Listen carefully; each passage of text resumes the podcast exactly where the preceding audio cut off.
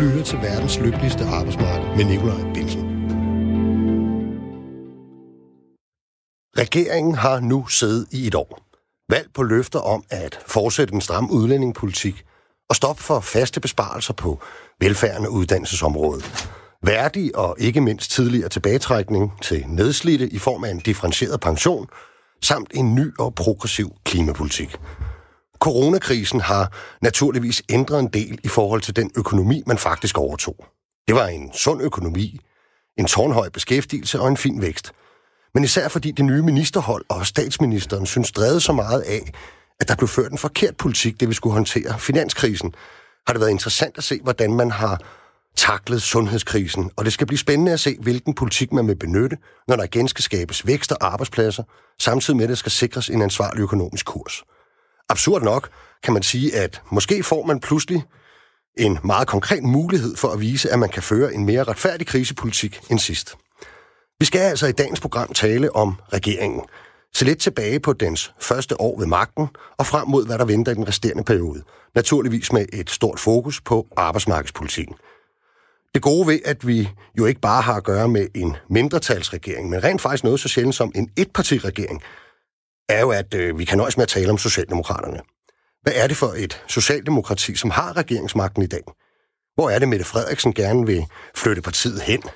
Hvad er det for et projekt, man gerne vil folde ud? Og hvad er de parlamentariske muligheder for at opnå succes? Vi skal tale, forstå og analysere lidt mere, end vi skal debattere i dag. Senere i programmet får jeg derfor hjælp af en vaskeægte politisk kommentator og analytiker, nemlig Politikens Kristian Madsen. Vi har også tømmersvenden Helga Mathiesen med over en telefon. Hun kan hverken beskyldes for at være en loyal partisoldat eller blå i kanten. Hvad havde hun af forventninger, og er de set ud fra byggepladsernes stiladser blevet indfriet? Selv havde jeg som offentlig ansat 3F'er og fællestillidsmand ærligt talt en hel del forventninger. Så måske giver jeg mit besøg med undervejs og ligefrem leger politisk kommentator. Det er jo trods alt ikke en beskyttet titel. Velkommen til programmet.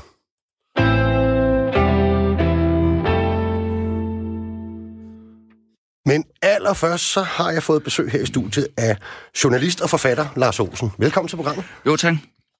Og Lars han har altså kæmpet sig herind på krykker, skal jeg lige huske at sige, og næsten lige ankommet, men sidder nu godt til rette med et glas vand og en kop kaffe for det hele, ikke? Jo, tak. Det er godt, og jeg skal huske at sige, at du skal snakke sådan lidt ind i mikrofonen, Lars. Nu er man kan rykke den lidt, måske. Du har jo over de sidste mange år iagttaget og beskrevet Socialdemokratiet og den udvikling, der både er sket internt i partiet, og måske især partiets forhold til sine vælgere og omvendt. Du har blandt andet været Christiansborg-journalist for Politikken og Aktuelt, og i 2013 udgav du bogen En bygning slår revner, der handler om Helle Thorning-Schmidts regering og den version af den socialdemokratiske ideologi, der var under hende og Bjarne Corydons ledelse af partiet. For at forstå det socialdemokratiske projekt i dag, skal man måske forstå, hvad der går forud. Så kan du ikke starte med at prøve at forklare mig lidt, hvad din bog handler om, og hvad der kendetegner Socialdemokratiet under Thorning og Corydons ledelse? Jo, altså allerførst vil jeg sige, at jeg er ikke medlem af Socialdemokratiet eller noget andet politisk parti, men jeg har meget sympati for Socialdemokratiet, også i perioder stemt på dem. Men jeg var dybt, ligesom mange socialdemokrater, var jeg dybt frustreret over det, der foregik under Helle Thorning og Bjarne Corydon. Fordi rigtig mange socialdemokrater... Min bog hed jo En bygning slår revner, og så havde den en undertitel, der hed Socialdemokratiet og det folkelige Danmark. Og det handlede jo om, at Socialdemokratiet var ved at miste sine folkelige rødder, og mange kunne ikke se... Altså, det var simpelthen partiets sjæl, der man mistede. Og man kan i hvert fald, hvis man skal sige, noget af det, der bliver tilbage, det er jo, at man i de der år under finanskrisen og i kølvandet på den...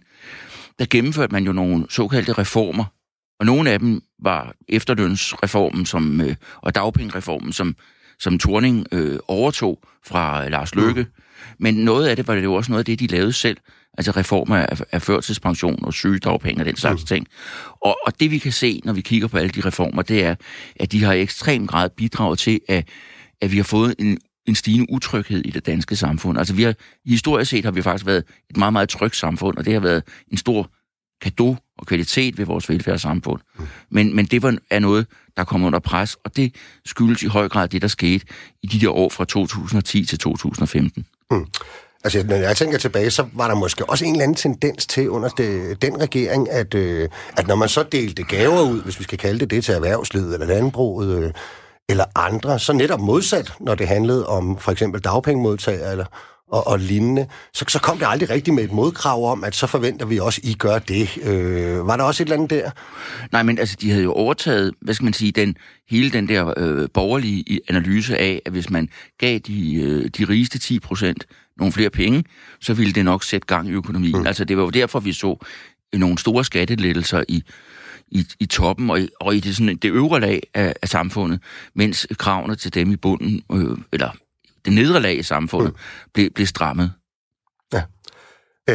Jeg har bedt Lars om, og også de øvrige deltagere af dagens program, om på et tidspunkt i løbet af vores snak her, at komme med en karakter af regeringens første år. Og det er mange år siden, jeg fik noget fra den der gamle karakterskala. Jeg tror faktisk ikke engang, jeg overhovedet kan finde ud af den nye nu. Så jeg har altså bare valgt at sige, at ligesom i omklædningsrummet og på et værtshus, så siger vi fra en skala fra 1 til 10, så skal vi have en karakter. Det kan du også gøre som lytter. Du kan sende en sms herind med jeres mening om regeringen og den første år, skriv eller sms herind til 1424, skriv R4, og så jeres besked og karakter efter et mellemrum. Det virker jo lidt, Lars, i det hele taget som om, at kritikken af regeringstiden under Thorning er en meget stærk del af selvforståelsen hos dem, som har magten i Socialdemokratiet i dag. Hvordan har den kritik påvirket partiet og dem, altså også det persongalleri, som tegner partiet i dag? Jo, man kan jo sige, det der i virkeligheden er sket, det er jo, at magten i Socialdemokratiet og Danmark er overgået til det, man sådan kan kalde de unge på 40. Altså en generation af socialdemokrater, der er mellem 35 og 45. Og nogle af dem, altså med Mette Frederiksen i spidsen, var jo ministre under Helle Thorning, men var jo i intern opposition. Og nogle af dem var jo sådan åbenlyse kritikere, som Peter Hummelgaard Thomsen, der i dag er beskæftigelsesminister, og Kåre Dybvad, som er boligminister, og Mathias Tesfaye, som er udlændingeminister. Han var jo SF'er dengang, men Astrid Krag. Astrid Krag, altså man kan nævne mange. Og de var på den måde, kan man sige, der sidder det meget dybt i dem. Altså sådan et aldrig mere Helle Thorning, kunne man også sige, altså er blevet sådan et mantra nærmest for dem. Og det er også derfor, som du sagde i oplægget, at det er meget magtpåliggende for dem at vise, at det her gør vi anderledes, end det skete sidst. Ja, men jeg har jo læst netop, at den der generation af socialdemokrater altså også var sådan lidt forundret over, og modsat mange andre generationer af socialdemokrater havde prøvet at tabe mange valg i virkeligheden, og at man ligesom ikke ville adressere det på en anden måde. Hvad er det, man konkret tager fat i og flytter partiet hen til med det en mente, at nu skal vi altså vinde valg igen? Jo, altså det, man kan sige, man stiller i virkeligheden skarp på det, der var Socialdemokratiets klassiske kernevælgere. Og det er virkelig to grupper. Det ene, det er arbejderklassen, og det andet, det er de offentligt ansatte frontpersonale, altså pædagoger og sosuer og så videre. Og det er dem, man ligesom vil være til for, og det indebærer hele det her med Arnes pension, som vi jo skal snakke om lidt, men det indebærer for eksempel også, at man prioriterer provinsen frem for København, fordi, og det er jo, altså geografi er jo også blevet klassedelt på den måde, at det er, at storbyerne domineres af middelklassen og den højere middelklasse, og i dag der bor arbejderklassen i meget høj grad i de mindre byer og ude i landdistrikterne, og også i de lidt mellemstore provinsbyer, men absolut ikke i storbyerne, og det er jo der... Så den her geografiske kritik af centralisering og omfordeling af prioriteter og så videre, det er også en vigtig del af hvad skal man sige, deres nye måde at tænke på. Men den del havde den tidligere regering vel egentlig også med hele deres udflytning af statslige arbejdspladser. Deres formulering hed, jeg tror den hed, et Danmark i bedre balance eller sådan noget. Ikke? Hvorved er det, hvad kan man sige, det socialdemokratiske aftryk i dybest set at sige det samme? Jo, men man kan sige, altså, der sker jo det, at i 2015, ved det valg, vi har der får vi hele det der, vi kalder det gule Danmark, altså Dansk Folkeparti får et kanonvalg i provins Danmark. Og det er jo i virkeligheden en protest imod både Venstre og Socialdemokratiet, som opfattes som sådan store bypartier. Og der kan man sige, Løkke-regeringens svar, det var så udflytning af statslige arbejdspladser, fordi de var jo bundet af en økonomisk politik, hvor man ville... i hvert fald ikke øge de offentlige udgifter. Den nye regering har jo så valgt at gøre det på en anden måde. Altså man har fået lavet en udligningsreform, hvor man flytter penge fra storbyerne til provinsdanmark, og man har også bebudet en reform af politiet, hvor man vil nedlægge stillinger i rigspolitiet og styrke det regionale og lokale politi. Så det, altså det, man kan sige, man angriber nok i højere grad, går ind i velfærdsstatens institutioner og omformer dem og også ændrer nogle af pengestrømmene i samfundet. Og det synes jeg i virkeligheden er tiltrængt, fordi det andet, det ender med sådan noget, altså udflytning af nogle mindre institutioner, som ikke rigtig batter noget, når det bliver sådan noget. Mm. Og man kan vel sige, at altså, jeg tror nemlig også, det er jo ret tydeligt, at man gerne vil knytte bånd til netop, som du også nævner, nogle særlige grupper på arbejdsmarkedet. Måske gør det heller ikke noget, hvis de er placeret særligt geografisk et sted. Og retorikken er jo meget sådan, når vi for eksempel snakker om en offentlig sektor, så har man jo også bebudet det her med, at der skal spares, jeg ved ikke hvor mange milliarder på konsulentydelser, og det er jo en sikker vinder, hvis man som mig er en af mændene på gulvet i den offentlige sektor. Men man kan sige, med den der linje og retorik, man så har. Er der ikke omkostninger ved at vælge sådan en politisk strategi? Skubber man ikke også nogle samfundsgrupper fra sig? Jo, men det gør man da på den måde, at Socialdemokratiet fik jo et dårligt valg, især i København, men også i nogle af de andre store byer. Men det, der så sker, det er jo, at de utilfredse vælgere, de bliver jo samlet op, at de stemmer jo så på De Radikale, eller SF, eller Enhedslisten. Så slutresultatet bliver jo, at man får man får det her nye, ret store, rødgrønne flertal. Og jeg synes, jeg er sådan set enig i den prioritet, Mette Frederiksen og dem har lagt, fordi man kan sige, den bedre middelklasse i storbyerne, de har faktisk både Enhedslisten og De Radikale, som taler meget deres sag, og viderebringer deres måde at tænke på. I den røde udgave hos Enhedslisten, og i den kulturradikale udgave hos De Radikale. Men der er ikke rigtig nogen, der taler arbejderklassens sag. De eneste, der kan det på den røde side, det er faktisk Socialdemokratiet. Og det er derfor, at man kan sådan set sige, at den alliance, der historisk har været mellem, hvad skal vi sige, storbymiddelklassen, eller middelklassen og arbejderklassen, den tegnes jo i dag af flertallet på den måde, at man har en alliance mellem Socialdemokratiet, og som repræsenterer i høj grad arbejderklassen, og så støttepartierne, som er sådan mere middelklassepartier. Okay. Er der flere, sådan, hvad kan man sige, ideologiske paletter i det nye Socialdemokrati? Altså, kan vi få lidt flere ord på, er der andre ting end det her by versus land og arbejderklassen? Er der andre træk? Jamen, jeg vil sige, jeg tror, hvis man skal kode det ned til nogle ganske få ting, så er der er det her opgør med centraliseringen omkring byerne, så er der en prioritet omkring også Arnes pension og så videre af arbejderklassen, som man ikke har set siden Poul Nyrups dage. Og endelig så er der den stramme udlændingepolitik, som er meget kontroversiel, men som har betydet, at man har fået hul igennem til nogle af de her grupper, som faktisk oplever, at Danmark er et land, der er grænser for, hvor mange vi kan integrere. Og det har skubbet en del arbejdervælgere imod Dansk Folkeparti, og dem har man fået igen, plus at faktisk mange af de vælgere, Socialdemokratiet har haft hele tiden, faktisk har ment det samme. Okay. Nu skulle jeg meget gerne med mig på en telefon have dig, Helga Mathiesen. Er det korrekt? Yep, det er korrekt. Du er tømmersvend, og blandt de vælgere den nye version af Socialdemokratiet måske gerne skulle nå ud med, eller nå ud til. Men man skal måske også lige sige her, at du er jo medlem af den lokale 3F-afdeling i København, som hedder BJMF, ikke? Er det ikke sådan? Jo. Ja. Som organiserer bygningsarbejdere i København. Ja. Og altså, jeg tænker, at der er nok ikke mange højreorienterede socialdemokrater på jeres generalforsamling, eller folk, der overvejer at stemme sådan særligt blot. Vel, det kan vi vist godt tillade os at sige, kan vi ikke? Nej, det er der nok ikke på generalforsamlingen. Men altså, det er jo meget blandet, hvad 3F's medlemmer generelt stemmer, vil jeg sige. Ja. Også nogle af dem, der er aktive i fagforeningen. Okay. Trods alt. Men det er jo stor ret i. Der er nok ikke mange af de højreorienterede. Nej, det er egentlig bare lige for at slå fast, at din karakter af regeringen her det første år nok også er set en lille smule til venstre for regeringen. Ikke? Ja. Det har du ret i. Yes. Det kan jo godt være, jeg må sige, ja. Og hvordan synes du så, det er gået det første år? Ja, det er jo svært med karakter. Altså, jeg tror, jeg ender på et 6-tal. Og det er egentlig... altså, jeg vil sige, grundlæggende, så synes jeg, at vi har gjort rigtig mange ting godt. Og hold kæft, har det været fedt at få en ny regering i forhold til den gamle.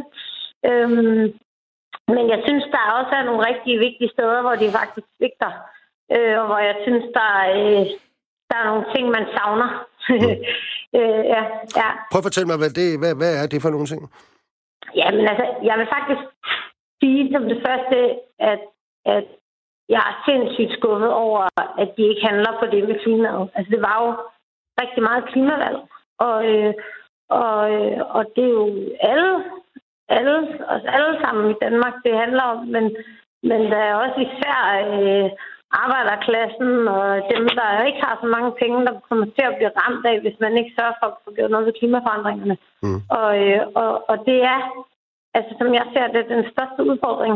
Og jeg synes simpelthen, det er svigt, at de ikke har handlet på det. Altså, vi havde nogle rigtig flotte målsætninger, men jeg synes simpelthen, der sker for lidt.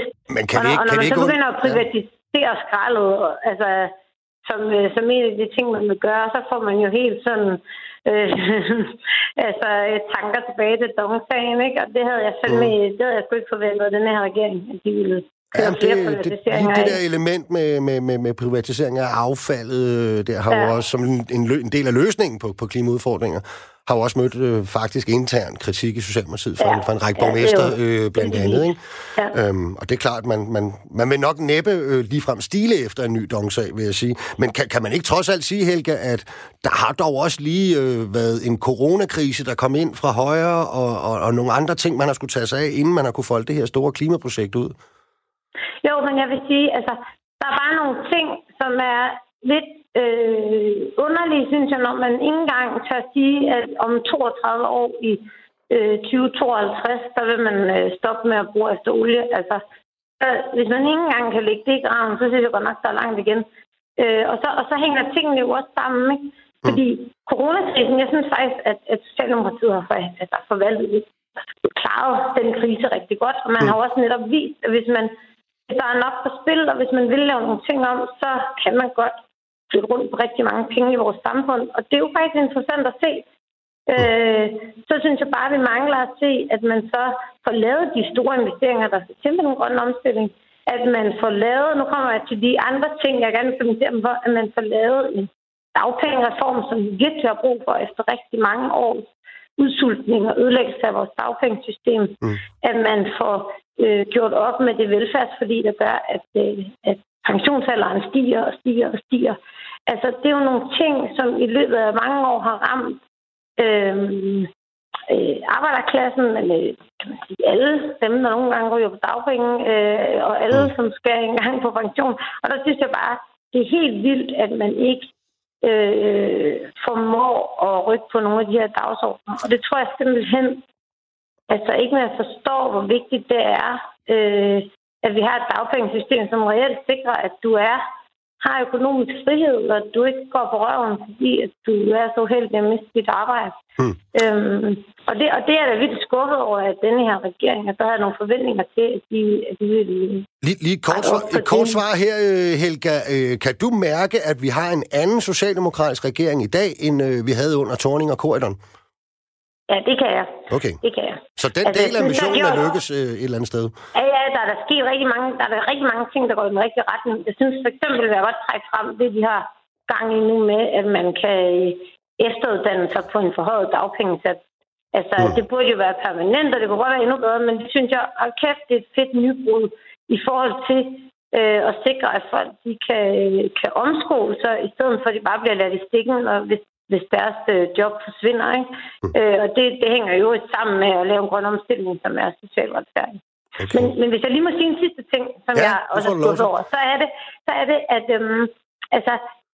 den her regering skulle jo gerne bekæmpe ulighed.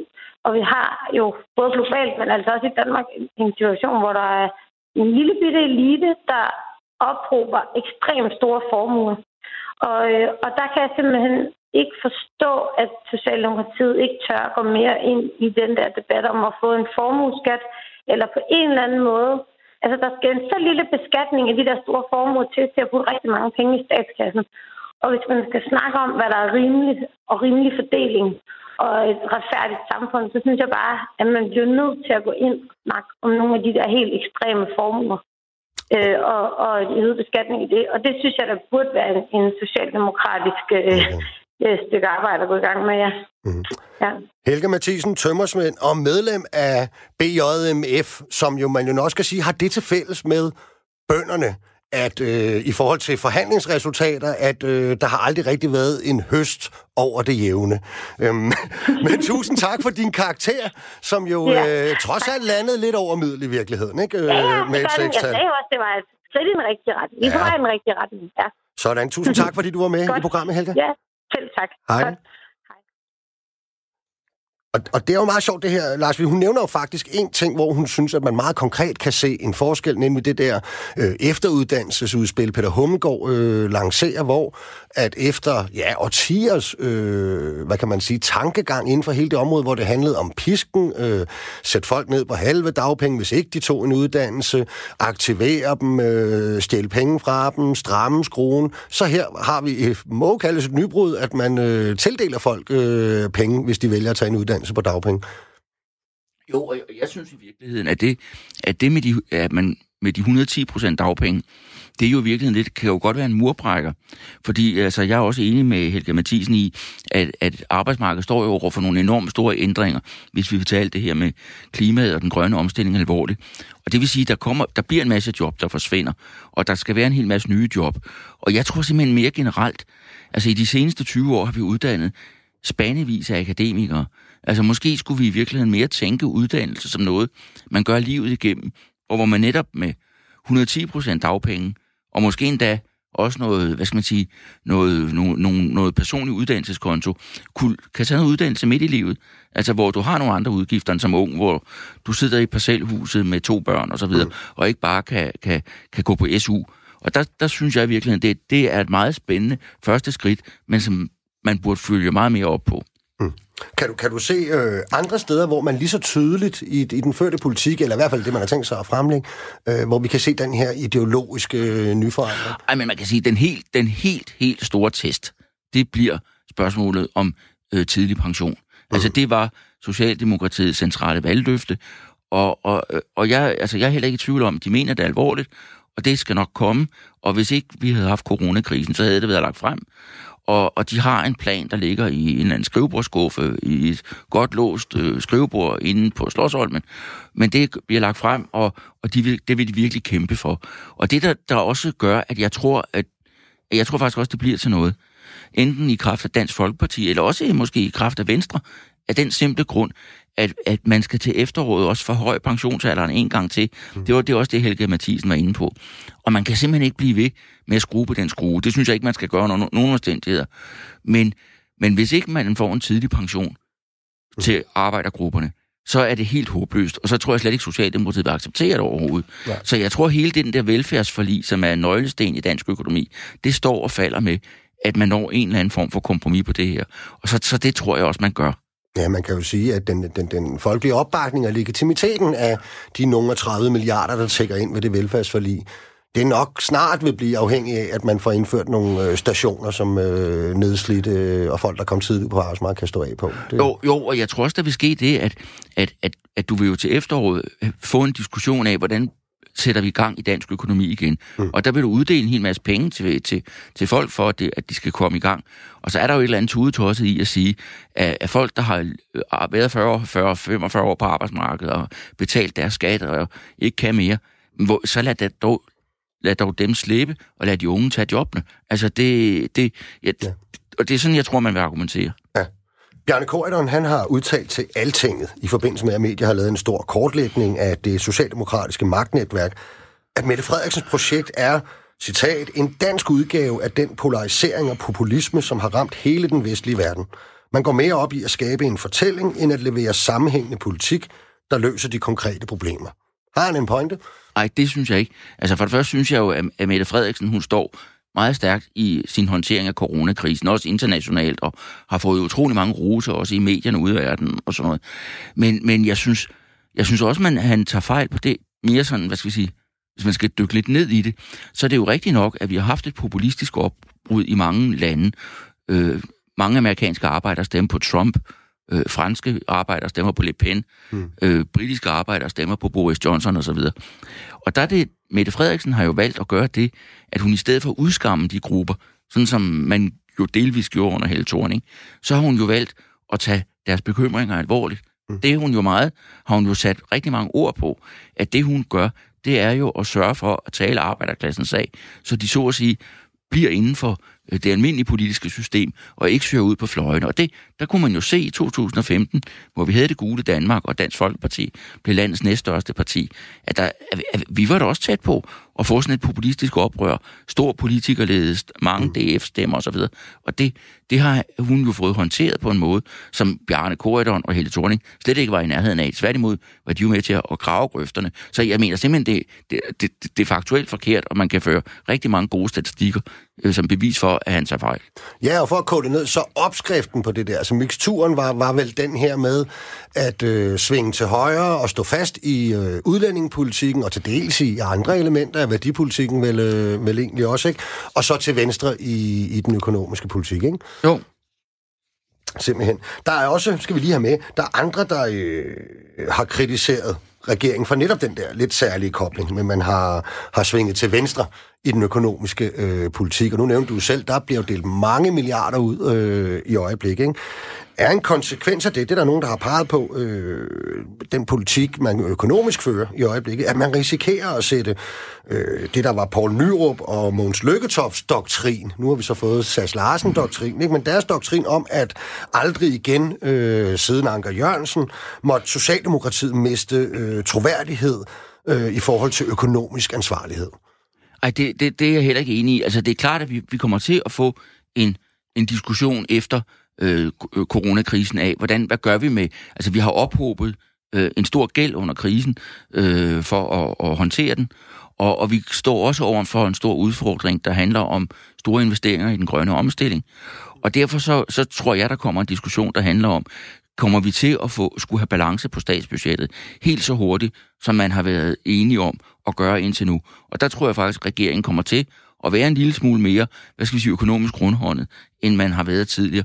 Men altså, alting skal jo ses i deres historiske kontekst, og i en situation af, at vi har den værste epidemi i 100 år siden den spanske syge, og vi står over for nogle massive investeringer, som i høj grad bliver foretaget af hensyn til vores børn og børnebørn, så synes jeg også, man har en anden, simpelthen en anden økonomisk grundfigur, end den, som Poul Nyrup og Lykketoft stod over for, da de ligesom skulle gøre op med Ankers økonomiske politik. Mm.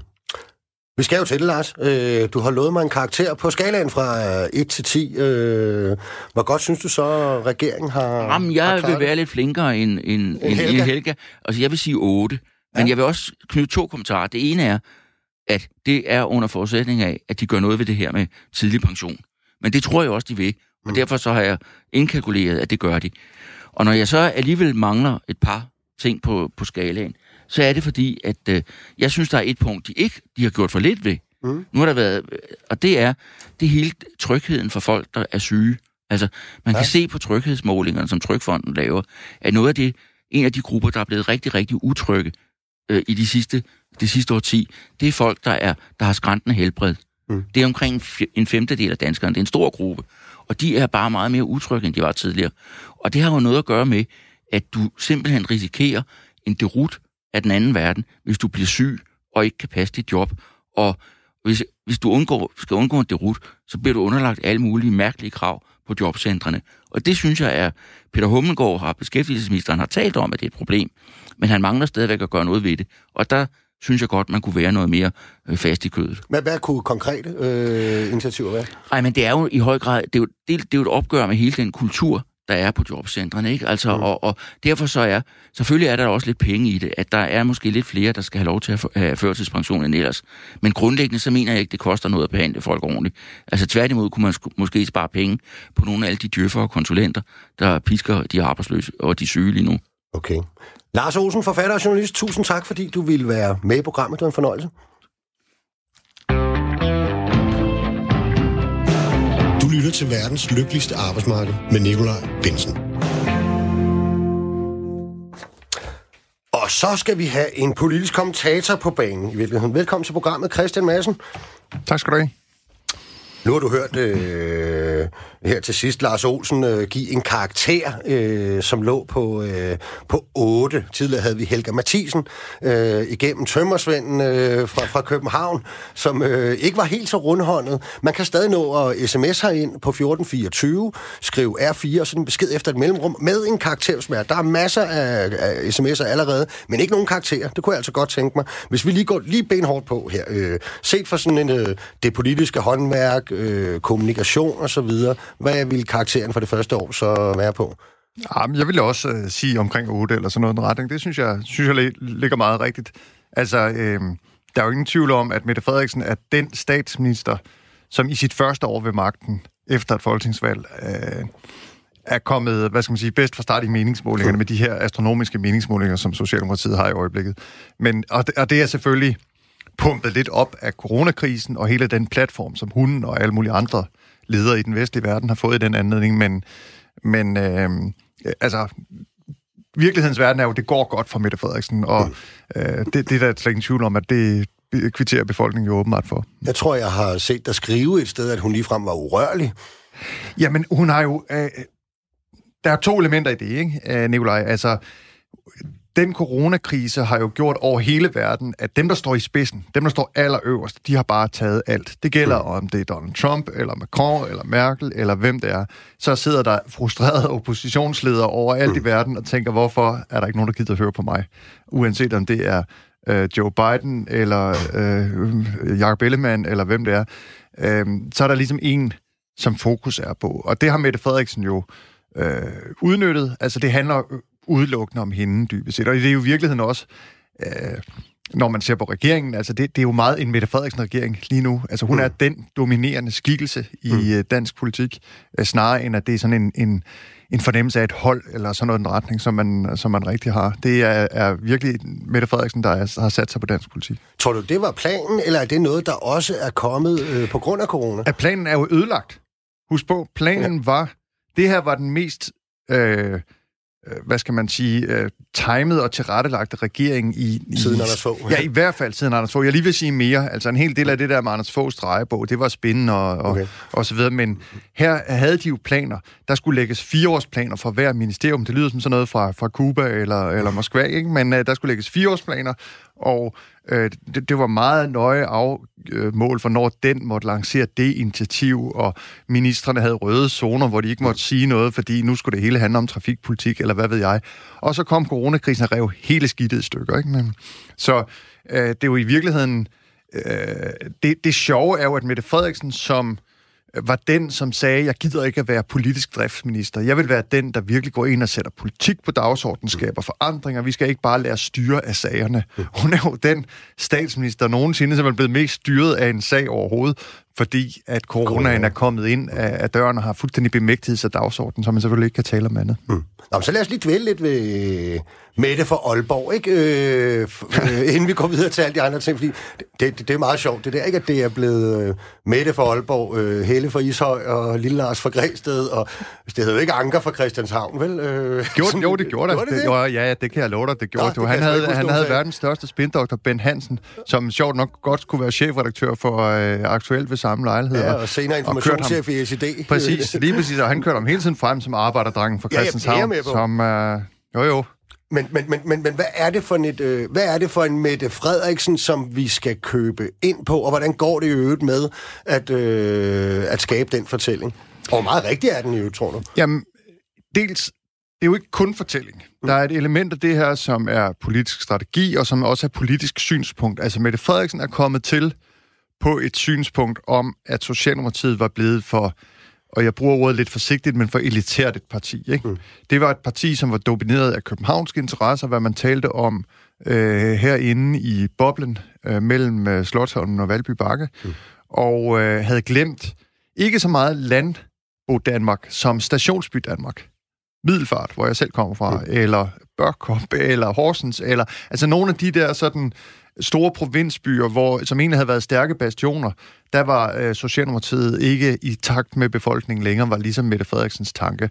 Og der skulle man tættere på de danskere, og så ville prisen så være, at en hel masse på Østerbro og Frederiksberg, og hvad ved jeg, begyndte at stemme på De Radikale, eller SF, eller Enhedslisten, eller noget Alternativet, eller noget helt andet i stedet for. Det har ligesom været hele hendes manøvre, og det synes jeg også, vi ser som sådan et ret blivende guiding princip for den her regering. Altså, det er en provinsregering, og det mener jeg på ingen måde håndligt, men bare sådan altså, helt konkret nedlag eller stoppet Ane Hals på nogle forskellige erhvervsinitiativer, fordi det viser, at de var for københavnsrettede, ikke? Men vi har haft på det seneste her, hvor København ikke måtte genåbne, mens sommerhusene i Vestjylland måtte åbne igen.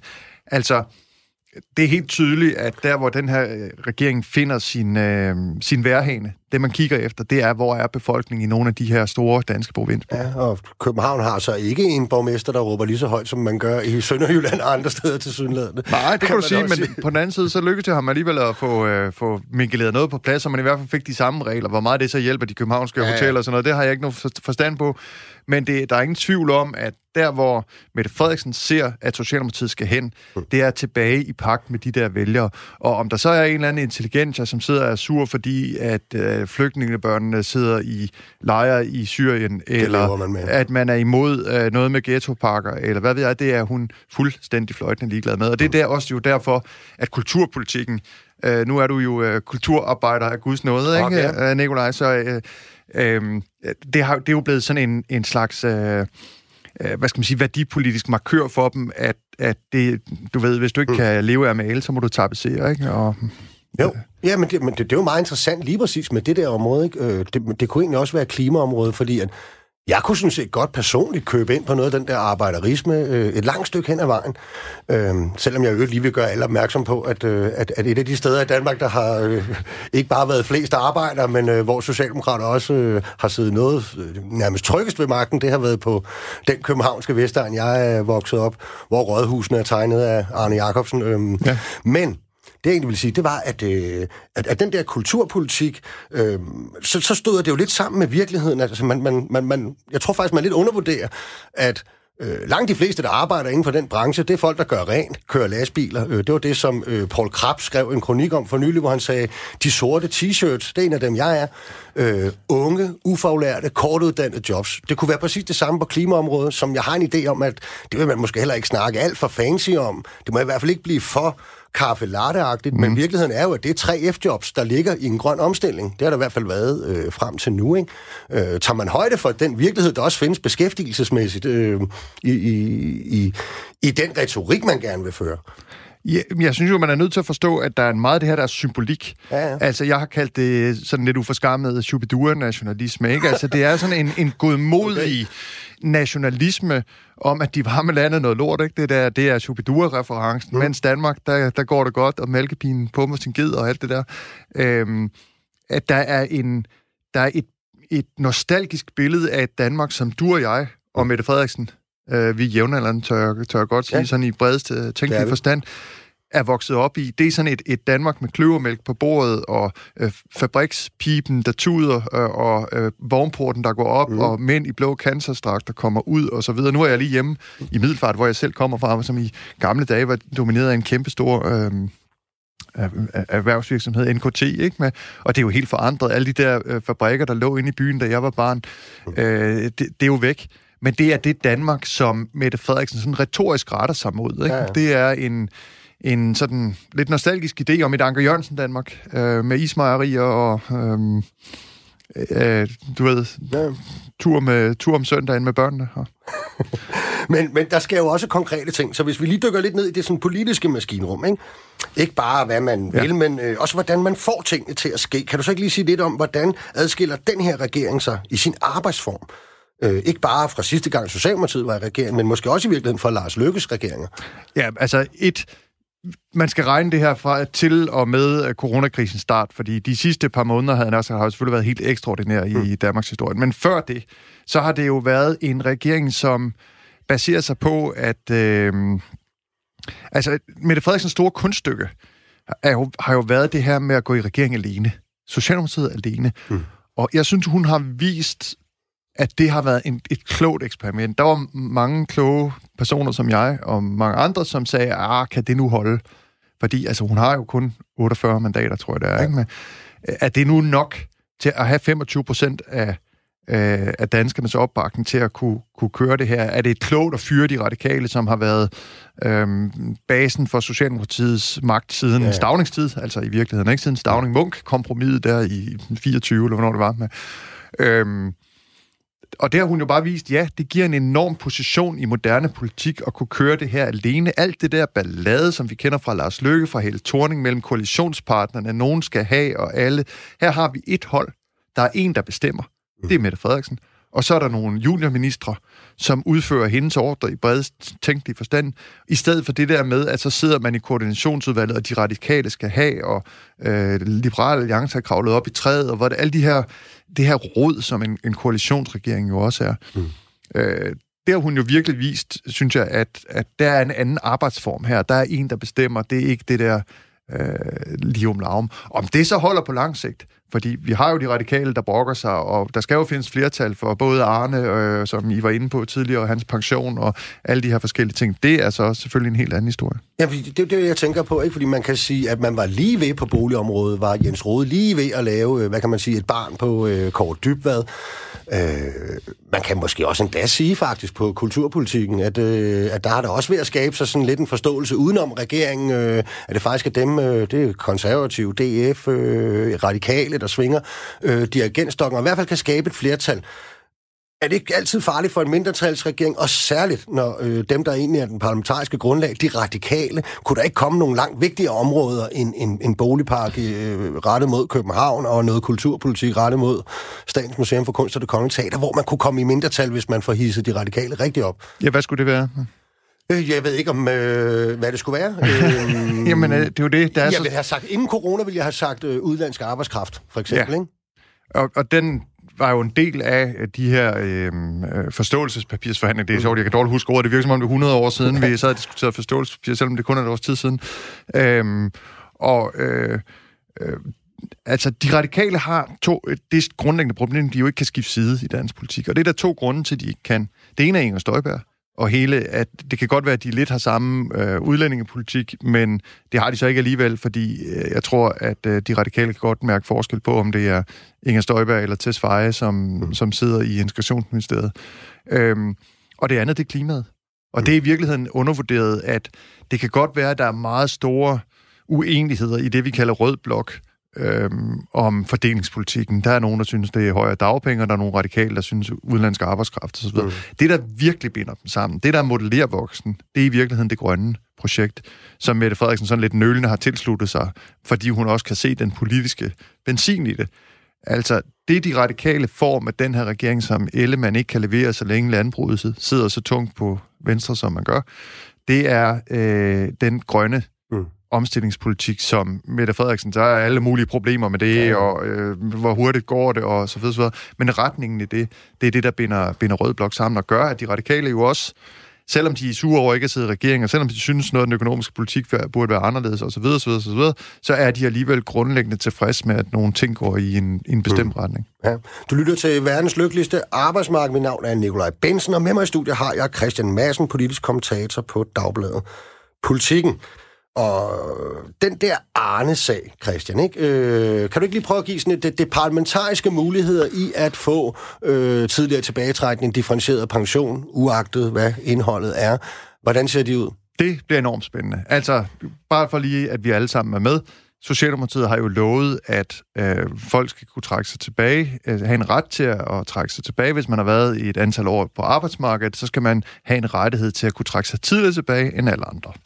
Det var det, der blev symboliseret ved ham her bryggeriarbejderen Arne. Ja. Og nu skal de jo så levere. De radikale har stort set stemplet ud. Det synes de er en dårlig idé, men må ligesom sige, det må I så finde et flertal for. Her peger pilen selvfølgelig på Kristian Thulesen Dahl. Og det er, ja, hvis du kan huske ham, havde han sagt, fordi han er lidt forsvundet i dansk politik. Og det er jo hans mulighed for at få hovedrollen igen. Alle vil kigge på Kristian Thulesen Dahl, Dansk Folkeparti. Vil de være med til at give den her pension til Arne eller ej? Og i virkeligheden er jeg... Altså, nu hørte jeg godt, at Lars Olsen, han mente, det var nærmest underskrevet det forlig. Men jeg har faktisk meget tvivl, fordi hvis du er Kristian Thulesen Dahl, kan du kigge på det her på to måder. Du kan sige, enten nu er der virkeligheden muligheden for, at jeg kan lave et stort forhandlingsforløb, hvor alle kameraerne peger på mig igen, og så kan jeg komme ud og sige, nej, det her, det er simpelthen ikke godt nok, det er alt for lidt, og det er ikke godt nok, og regeringen har lavet et løftebrud og kører løs på det. På en eller anden måde at blive den borgerlige darling igen. Ja. Eller også kan man jo kigge på det og sige, jamen, her er en åben slikbutik, og sige, jamen, jeg ved godt, I skal have Arne, men så skal du give mig så meget på tillægget til pensionisterne, så meget i medicinhjælp til pensionister, simpelthen rydde bulen på vegne af pensionist Danmark. Jeg tror, jeg ville vælge strategi 2, men jeg er faktisk oprigtigt i tvivl om, hvordan Dansk Folkeparti tænker det. Jeg tror ikke, de har fuldstændig afgjort det endnu. Nej, måske kan man sige, at den føler, der er lagt ud med dagens helt aktuelle sommerpakke, hvor at Dansk Folkeparti jo for første gang i lang tid ikke er med i et større forlig omkring corona. Ikke? Det kan da godt være, at det lidt af sådan en føler for, hvordan er stemningen derude. Tror du ikke det? Det tegner måske lidt skidt for Arne, vil jeg sige, den der sommerpakke. Fordi her har man jo helt åbenlyst valgt at stå uden for det der forlig af sådan en lidt opfundet til lejligheden-agtig grund, for nu at sige det lige ud, ikke? Altså, at flygtninge får lige så meget som pensionister. Og det er jo sjovt, fordi det vil du ikke have set Kristian Thulesen Dahl med for 3-4 år siden. Der ville han selvfølgelig komme med alle sine berømte gule sedler i finansloven og være med i sådan et forlig her. Og nu står man udenfor, presset af Pernille Vermund og Nye Borgerlige, som også står udenfor, ikke? Altså, at man ikke skal stå... Altså, de er blevet banket ned i virkeligheden til felt 1 på startpladen af Dansk Folkeparti, men man får jo bare en parlamentarisk mulighed med det der Arne-historie. Om de krig. Jeg tror også, du skal også være opmærksom på en ting, Nikolaj. Vi taler altid om dansk, når vi taler om Socialdemokratiet eller Venstre, ikke så meget Socialdemokratiet i øjeblikket, men Venstre, så er vi enige om, at der er to fløje. Der er ligesom Inger Støjberg, og så er der nogle Janne Jørgensen-typer, og så nogle lidt mere bløde borgerlige. Ja, lige præcis.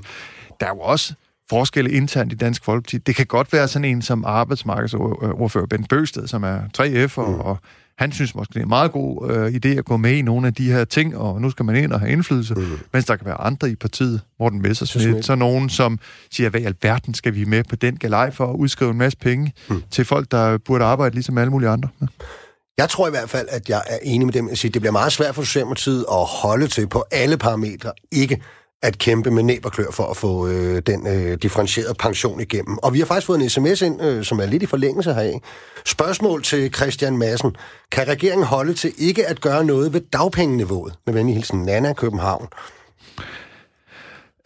De sidder jo endnu, kan man sige, uden at der rigtig har sket noget med dagpengeniveauet. Altså, Hummelgaard vil jo gerne, beskæftigelsesministeren. Det er der ingen tvivl om. Og fagbevægelsen lægger tryk på ham, og de rykker de her annoncer ind, og der er meget, der er meget galt. Men det, hvis du regner som Finansministeriet gør, så er det jo ekstremt dyrt at hæve dagpengene.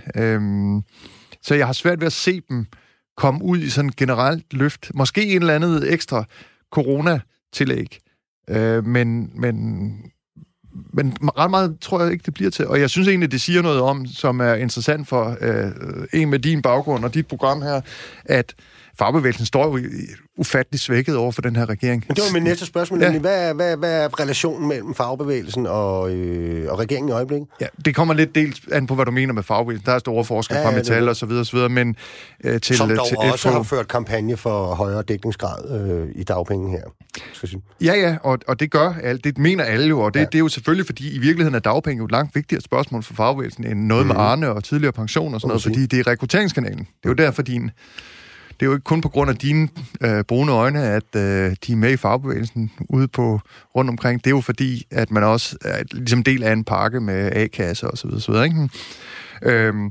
Så det er selvfølgelig hjerteblod for fagbevægelsen, men regeringen siger jo på de indre linjer, jamen det giver os ikke noget som helst smæk for skillingen vælgermæssigt. Der er ikke en sjæl, der går op i, heller ikke ude i Horsens, og så videre, om dagpengeniveauet stiger. Tværtimod er de måske lidt imod, hvis de arbejder allerede. Hvorfor skal de have mere i dagpenge? Hvorfor skal de ikke ud og have et job? Og du tror ikke, det har ændret sig nu? Der er trods alt kommet 50.000 nye ledige, og måske lige om lidt, når hjælpepakkerne udfases, kommer lidt flere endda. Og folk selv prøver at være på de dagpenge. Ikke er til. Og folk så selv prøver at være på de dagpenge, om end det bare er nogle måneder. Ja, nej. Jeg tror det simpelthen ikke, må jeg sige. Jeg tror ikke, at det politiske regnestykke ændrer sig. Det var derfor, det man lavede i 2012 var så voldsomt. Det var jo fordi, alle vidste, at da Thorning-regeringen, Thor Møger, skatteforlig dengang ændrede de her ting, jamen, så ville det blive næsten umuligt at genetablere. Det har jo bare vist sig at være virkeligheden. Man kommer ikke tilbage på det gamle niveau lige i forløbet. Mm.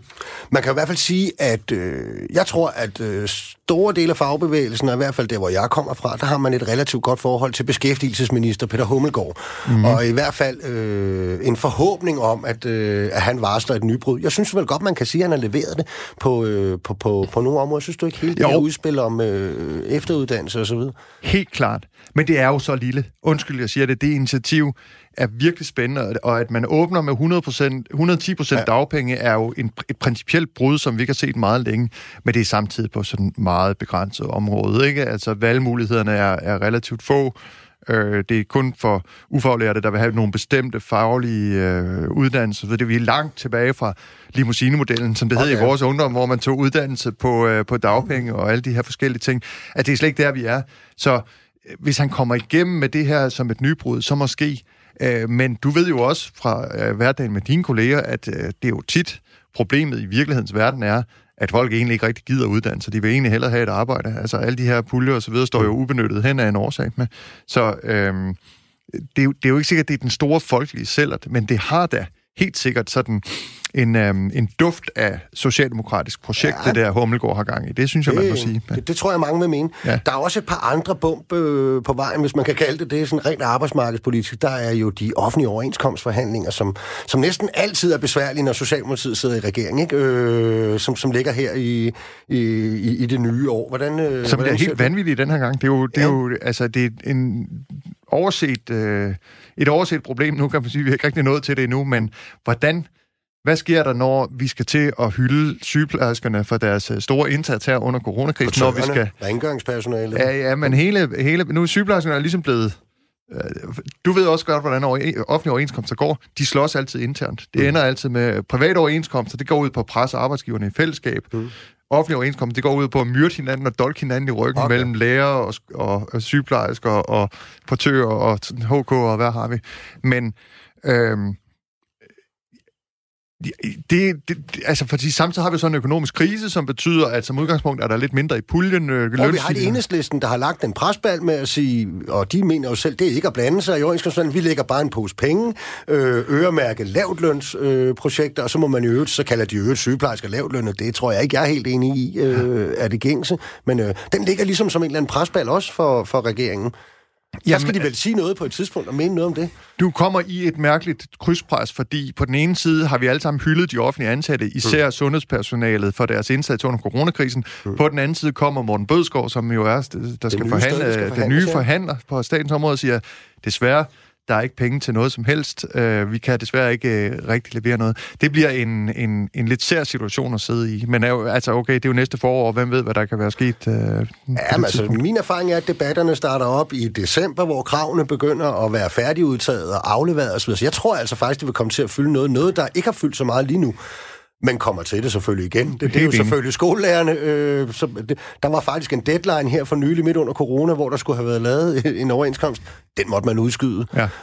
Kan Socialdemokratiet holde til at lade skolelærerne arbejde videre uden en overenskomst 3 år til? Det bliver meget interessant at se, hvordan de håndterer det, fordi jeg er enig med dig i, hidtil har Mette Frederiksen jo kunne slippe afsted med sådan en slæsk tale og billig portvin og sige, men det problemet er alle konsulenterne, og det hørte vi også Lars Olsen sige, ikke? Jamen, det er alle de der konsulenter og djøffer og så videre, det er dem, der er de onde.